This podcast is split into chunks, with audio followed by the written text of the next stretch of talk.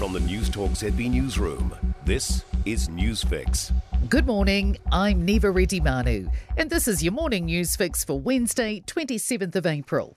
In this update, National finds David Parker's plans for a new bill on tax fairness as suspicious. The Revenue Minister says the data on tax paid by New Zealand's wealthiest is close to useless. He's revealed plans for a bill to set out principles of tax fairness, including periodic reporting back to ministers. National Finance spokeswoman Nicola Willis told Kate Hawkesby Parker seems to lament the death of the capital gains tax and dreams of reinvigorating it. So we are very suspicious of his motivations.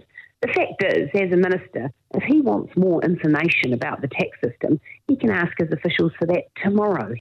The long-awaited property market slowdown has finally arrived. CoreLogic reports rising interest rates, worsening cost of living affordability and tighter credit rules are combining to cool the overheated market.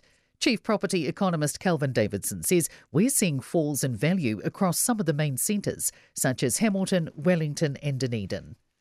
Aucklanders are being reminded to lock and alarm their cars after a run of ram raids. Security and cleaning staff were put in peril after a trio of stolen cars smashed into Ormiston Town Centre Mall just after one a.m. yesterday.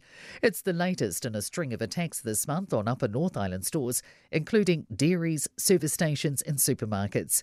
Counties Manukau East Area Commander Inspector Scott Gemmel says shop owners may need to look at ways to protect themselves. If there's large bollards or if there's some large rocks or if there's some sort of environmental design that prevents it from being an easy target.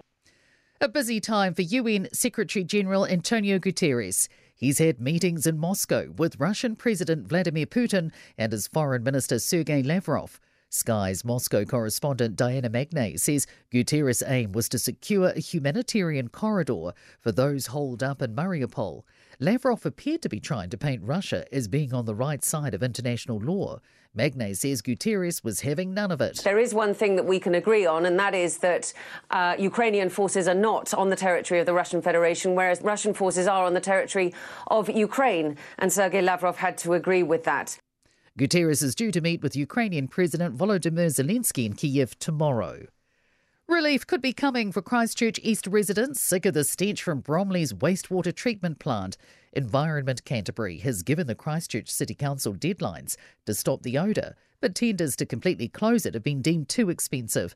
A report recommending an alternative location will be brought to councillors and the mayor tomorrow.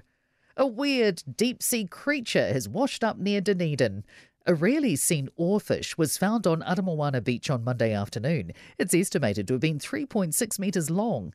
The species was last seen in Dunedin in twenty fifteen at a size of three metres long.